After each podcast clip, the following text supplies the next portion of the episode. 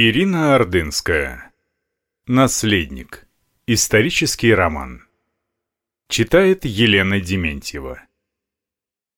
Глава 10. Царское село. С 29 по 31 июля 1917 года.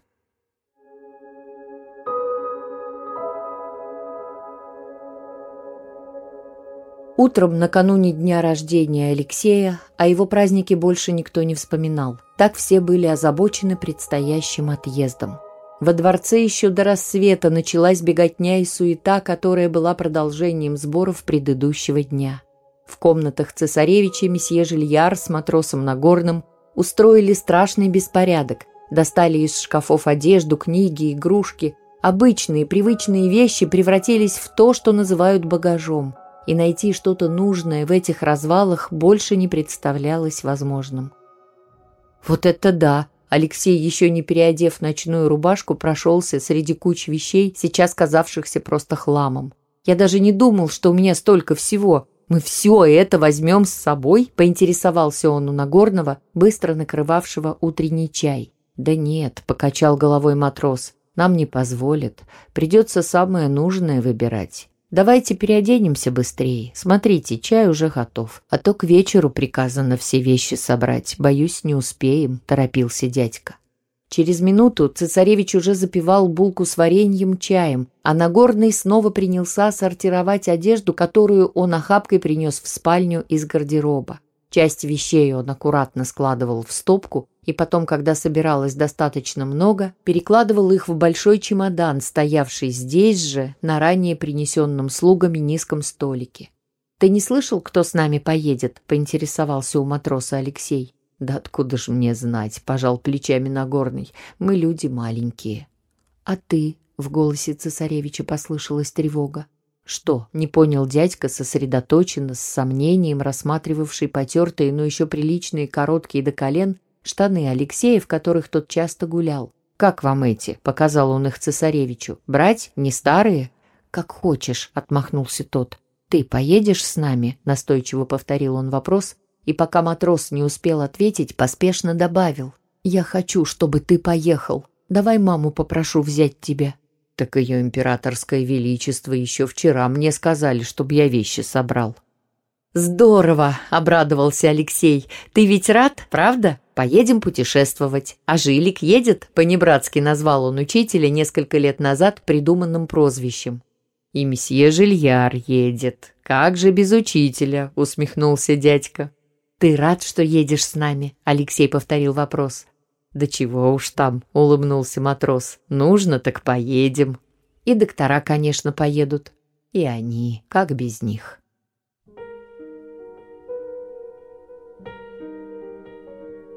Несмотря на предстоящий отъезд, жизнь во дворце шла своим чередом. Утренняя прогулка ничем не отличалась от прежних. Император вместе с адъютантом срубили два дерева, успев к тому же еще одну ель распилить. Алексей с Анастасией устроили осмотр, обход своих владений в парке, прогулялись по детскому острову, посетили огород, наведались даже в оранжерею, где поглазели на садовника, возившегося со своими прекрасными розами. Казалось, вот-вот начнется гроза. Небо с утра заволокли черные тучи. Парило так, что рубашка на Алексее быстро стала мокрой от пота. Он снял ее, бросив на скамью в липовой аллее. «А если дождь, ты вымокнешь», — не одобрила этот поступок Анастасия.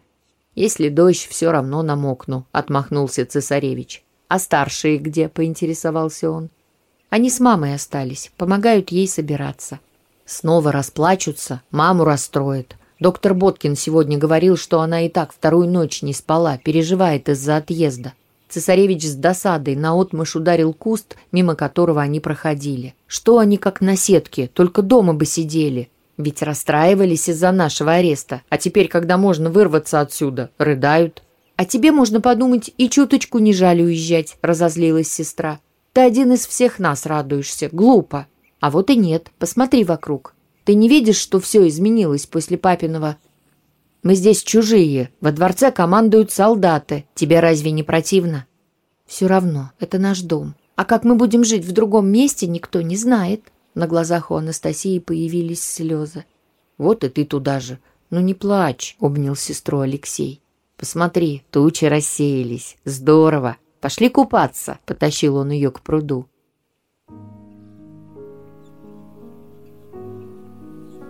На небе необычайно быстро, в полчаса, не осталось ни одной тучки.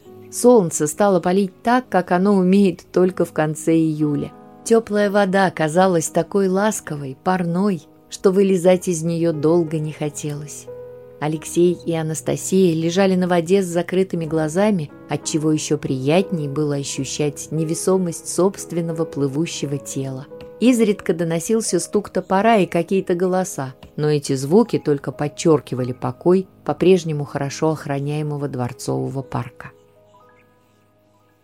«Все хорошо, только кошку придется оставить», — вздохнул Алексей. «С собой мне ее взять не разрешают. Джоя возьму. А тигровку придется кому-то отдать. Может, генерал Воейков назад заберет. Он мне ее подарил. Мама обещала написать ему. И мне собаку взять разрешили. Я бы не смогла Джейми бросить. «Алексей Николаевич! Анастасия Николаевна!» Неожиданно раздался призывный крик месье Жильяра. «Пора! Мы уходим! Прогулка окончена!» Купание пришлось прервать на самом интересном месте, когда только начал отступать жар и приятная прохлада воды охладила тело. «Пошли на берег, еще обсохнуть нужно», — вздохнула Анастасия. Вечером после всеночной, по традиции заведенной в семье, именинника поздравили накануне дня рождения. Алексей получил от родных подарки. Ничего особенного в этом году ему не преподнесли, и все же сейчас радовали даже обычные открытки с ласковыми словами поздравлений, сделанные сестрами. Мама, перекрестив сына, положила ему на ладонь маленькую очаровательную иконку в кружевном серебряном окладе. Больше всего ему подарили книг. После близких цесаревича поздравили приближенные. Месье Жильяр преподнес воспитаннику целую пачку фотографий, сделанных в последнее время. Доктор Боткин – томик любимого ими с Алексеем Лермонтова. Рисунки и новых солдатиков передал через отца Коли Деревенко. Именинник получил также альбомы, карандаши, краски с кисточками, красивую цветную бумагу, конверты, роскошную записную книжку и целую кучу других нужных и не очень вещей. Окрыленный Алексей вместе с Нагорным притащил свои новые богатства в спальню. «Смотри, сколько всего!» — радостно перебирал цесаревич сложенные на столе подарки — и новые солдатики, таких у меня еще не было. Он высыпал из коробки яркие красочные фигурки. Красота! Неожиданно в дверь постучали. Алексей с матросом переглянулись. Странно, кто бы мог прийти к цесаревичу так поздно. Близкие обычно входили без стука, а свиты или слуги в такое позднее время без предварительной договоренности не имели права входить в покои цесаревича. Разве что врачи во время его болезни. Но сейчас он был здоров. Отвечая на немой вопрос в глазах Алексея, дескать, кто бы это мог быть, Нагорный только пожал плечами. «Войдите!» — наконец громко пригласил войти неизвестного Алексей. К его удивлению в комнату вошел месье Жильяр.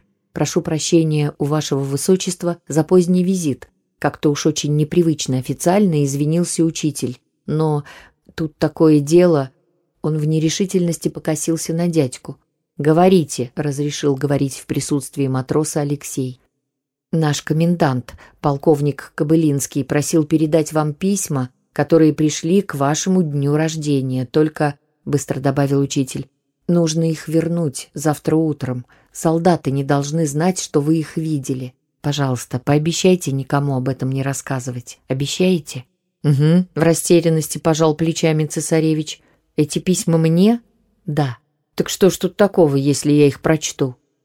Солдатский комитет их не пропустил. Полковник Кобылинский рискует, показывая их вам. Поймите, если солдаты пожалуются Керенскому, коменданта уволят, и кто знает, кого вместо него назначат. «Так-так», — вздохнул Нагорный. «Бог бы с ними, с этими письмами», — прибавил он тихо сам себе, ни к кому не обращаясь.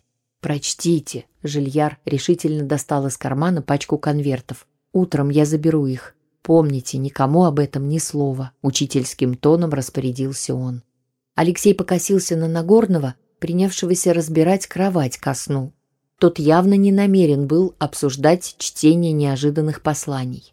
После длинного, насыщенного событиями дня, с прогулками, сборами, причитаниями сестер, слезами мамы, читать письма незнакомых людей цесаревичу тоже совсем не хотелось. Но вспомнив серьезное отношение к ним месье Жильяра и опасность, грозящую коменданту, он решил прочесть хотя бы парочку. Перебравшись в кресло у столика с настольной лампой, где папа читал книги, он достал из мятого конверта первое, скорее даже не письмо, а большую записку. Ее прислали какие-то незнакомые дети, которые так и писали, что он их не знает, и они боятся, что, может быть, ему не передадут их письмо. Но они помнят о нем и поздравляют с днем рождения. В следующем письме какой-то, наверное, совсем юный адресат, запутавшись в словах, называл Алексея то бывший наследник, то просто наследник – Потом извинялся, что так пишет. Это объяснял он потому, чтобы новые власти передали Алексею его поздравления. Цесаревич стал дальше читать письма и открытки. Они были подписаны полными именами – Валентин, Николай, Александр. И по-свойски краткими – Коля, Петя, Вера.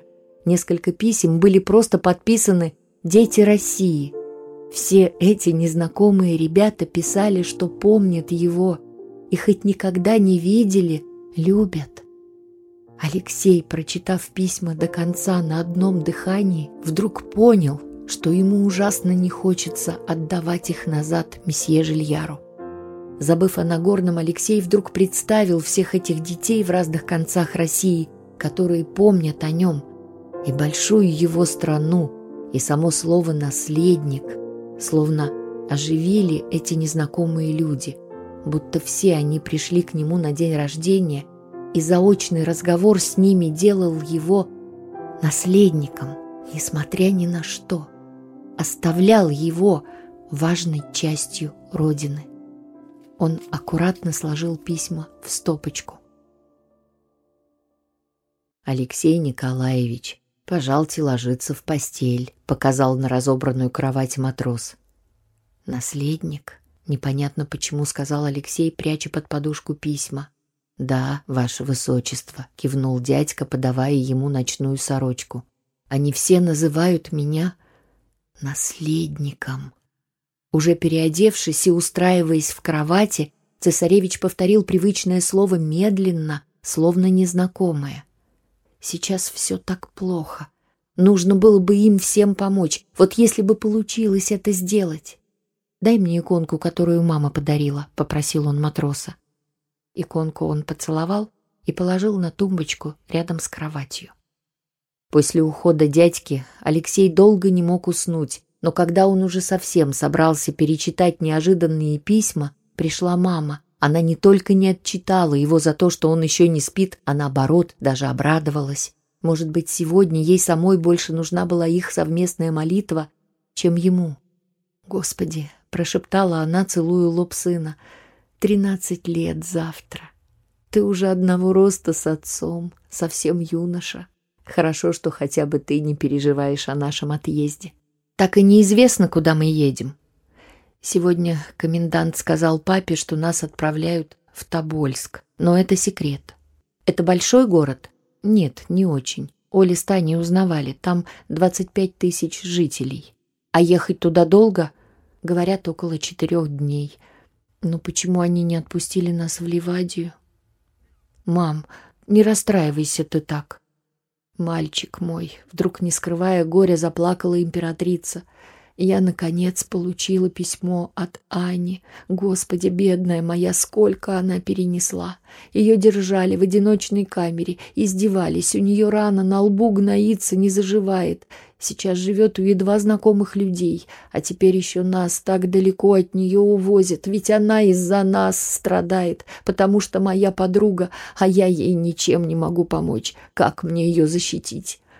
Давай помолимся о ней. Только Господь теперь может ей помочь. Только в молитве мы теперь с ней вместе.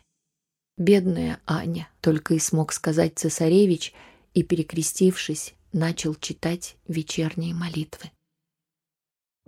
Кто бы мог подумать, что день рождения цесаревича, 30 июля, который раньше отмечался как национальный праздник, в этом году будет таким горьким кануном ссылки из царского села. Печаль, казалось, проникла во все уголки дворца вместе с разбросанным по комнатам и залам багажом, опустевшими полками, стеллажами, шкафами и стенами, но главное – в растерянности бродящих без дела слуг, многие из которых сегодня были уволены. Кто-то, получив расчет, уходил сразу. Другие оставались, чтобы завтра проводить людей, которым не один год верой и правдой служили. Мало кто верил, что царская семья действительно сможет через три месяца, как обещало Временное правительство, вернуться назад в свой дом.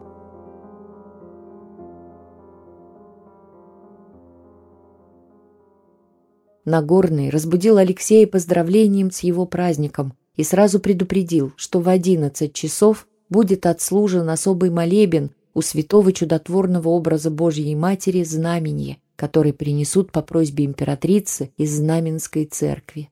Цесаревич сразу понял, что это и будет настоящее прощание с родным домом. Хотя он с удовольствием думал о будущем путешествии, ему стало грустно.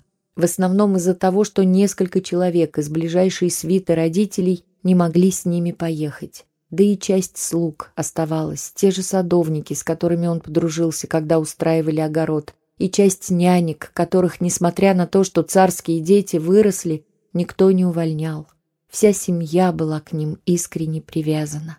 Особенно обидно было всем, и Алексею тоже, что здоровье не позволяло ехать в такую даль строгому и надежному графу Бенкендорфу и милейшему старику графу Фредериксу, без чудачеств, строгих следований всем традициям, искренней доброты которых двор, понятно, уже никогда не остался бы прежним.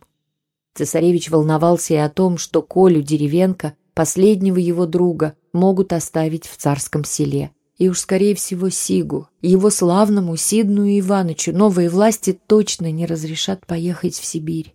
Если они не разрешили англичанину даже просто вернуться во дворец, вряд ли ему удастся преодолеть такое далекое расстояние. Оказалось, что расставание с хорошими людьми и было самым печальным в предстоящем отъезде. Чудотворную икону на специальных носилках солдаты внесли через полукруглую залу. Святыню сопровождали священник из церкви и диакон. Процессия прошла по парадным залам и оказалась в придворной церкви, где святыню, не снимая с носилок, поставили в центре храма. Отец Афанасий положил на венчик Спасителя букетик гвоздик. Эти цветы ему утром прислала императрица, которая хотела после службы взять их с собой в дорогу. Церковь наполнилась людьми. На молебен пришли слуги, уже немногочисленная теперь свита – и солдаты караула, кто-то для охраны арестованных, кто-то из любопытства, другие из сочувствия к ссылаемой на север царской семье. Как только отец Афанасий начал служить молебен, император с императрицей сразу опустились на колени, а вслед за ними и их дети. Каждое слово в молебне, каждая нота, старательно выведенная певчими, сегодня воспринималась особенно щемяще. Это было прощание. Алексей боковым зрением увидел, что мама плачет.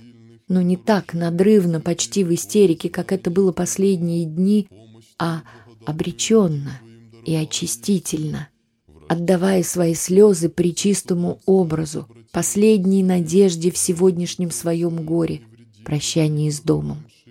Беспредельный покой причистой девы на чудотворном образе, принявшей судьбу, уготованную ей Богом, Цесаревичу сейчас напомнил выражение лица мамы во время вечерних молитв. Почему-то ему показалось, что они даже внешне похожи. Было понятно, почему мама попросила принести эту икону именно сегодня. Она собиралась с духом, просила у Богородицы сил для предстоящей дальней дороги. Служба шла целый час, но цесаревич больше не чувствовал времени, оно растворилось во всеобщей молитве – в конце он подумал, как эта мама смогла так долго простоять на коленях с ее больными ногами, но тут же отбросил эту глупую мысль.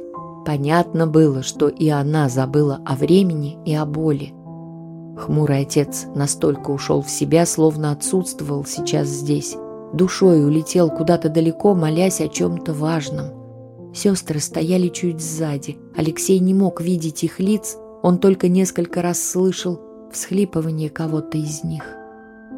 В конце молебна растерянный священник, потрясенный всем происходящим, подойдя к Алексею, стал поздравлять его с днем рождения.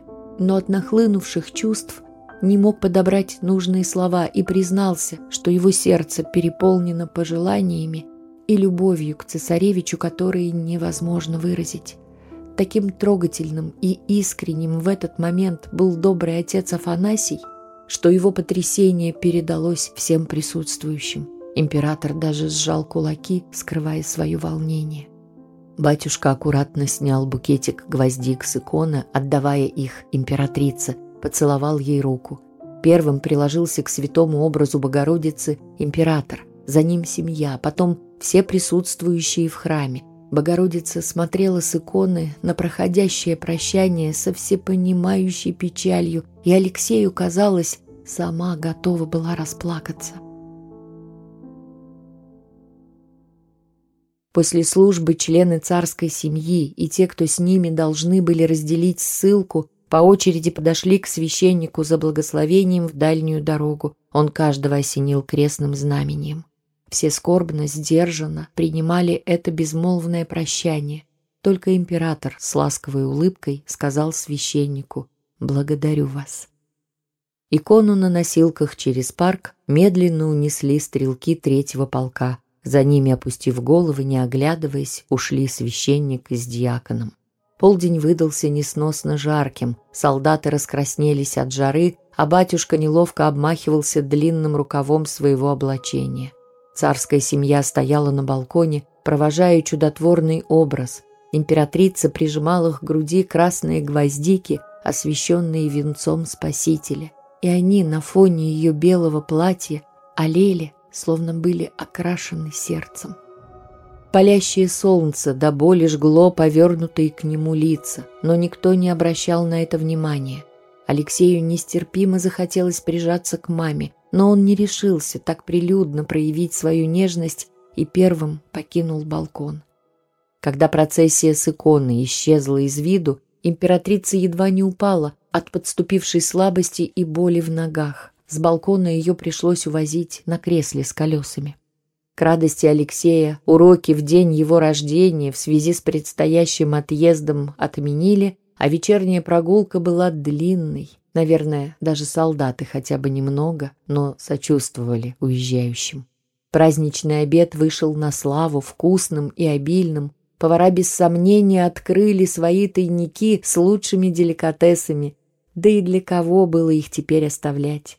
На столе появились любимые семьей и свитой вина, даже обожаемые дамами крымский нектар Шато Декем из заповедного подвала графа Бенкендорфа был представлен несколькими бутылками. Когда перед сном к Алексею для вечерней совместной молитвы пришел отец, цесаревич ничуть не удивился.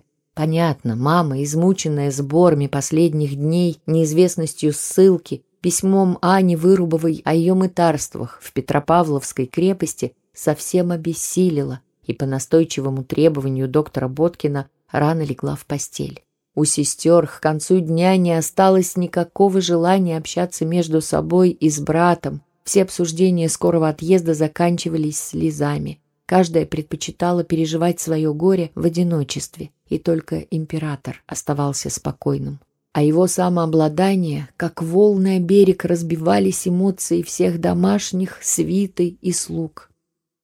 Днем, даже издерганный оформлением всех формальностей и стыковкой деталей, Керенский сам не заметил, как начал жаловаться императору на неожиданные сложности и препятствия последних дней, рассказывая, как непросто ему снарядить в дорогу императорскую семью и в конце, выпив чаю, уехал повеселевший.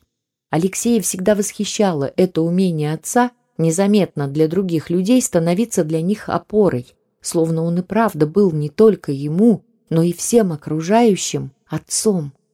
Целый день весь дворец бегал к императору со всеми вопросами, возникающими во время сборов. Тот спокойно, с достоинством, ни разу не потеряв терпения, не отмахнувшись от мелочей, решал чужие проблемы. И сейчас уже вечером сумасшедшего дня он без тени усталости заботливо спросил сына, как ты себя чувствуешь?» «Отлично», — поерзал в кровати Алексей. «Быстрей бы уже уехать». «Ты действительно не расстроился, что мы едем в Тобольск?» «Подумаешь, если в Ливадию нельзя, тогда какая разница, куда ехать? Здесь жутко скучно. А путешествовать здорово. Ты был когда-нибудь в Тобольске?» «Только проездом. Город не успел посмотреть». «Пап, ты, мне кажется, тоже не очень расстроен, что мы уезжаем», — прищурился цесаревич. «Как сказать? Это сложный вопрос», — пожал плечами император. «Не объясняй, я понимаю», — кивнул Алексей. «Давно хотел тебя спросить. Когда я был наследником, ты думал, каким я стану царем? Ну, каким мог бы стать?» Цесаревич покраснел от неловкости и неуместности своего вопроса. «Да», — стал совершенно серьезным император. «Мы часто с мамой говорили об этом». «И что?» «У тебя все было бы хорошо. Давно у России не было такого царя, каким смог бы стать ты». «Правда?» — расцвел Алексей. «А почему?» «Если бы страна приняла тебя в такое, как сейчас, время, между тобой и народом никто не смог бы разрушить доверие, словно люди тебя бы признали сами». Так было с первым из Романовых, поэтому ты никогда бы не сомневался в своем предназначении. Такого служения хватило бы на всю твою жизнь. До самой смерти, как эхо прошептал Алексей. Хватит об этом, решительно завершил разговор император. Читай молитвы.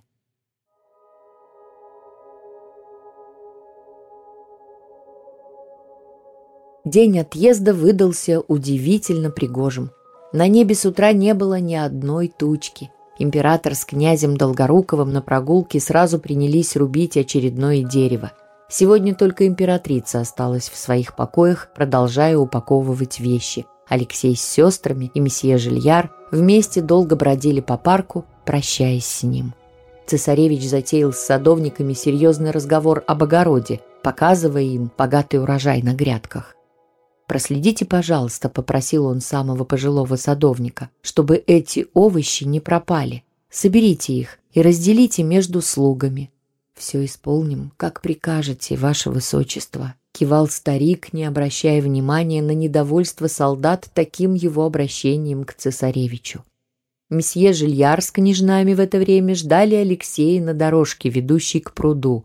Нужно было попрощаться с детским островом, самым дорогим для каждого из них уголком парка. Это был центр их игр. Дворец принадлежал взрослым, а в маленьком домике с детской мебелью проходила совсем другая жизнь. Здесь обитали зачарованные принцы и принцессы. Куклы и мягкие игрушки начинали говорить, пусть даже голосами их юных хозяев.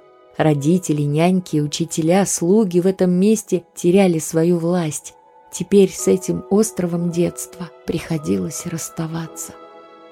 На остров вежливый месье Жильяр не стал высаживаться, оставив в этот момент своих учеников одних.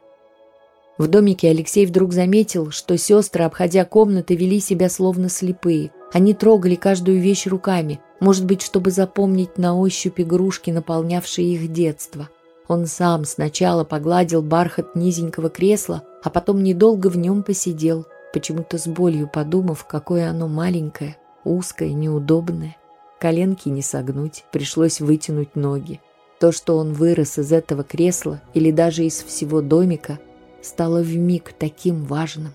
Пришлось сделать усилие, чтобы его тоску не заметили сестры.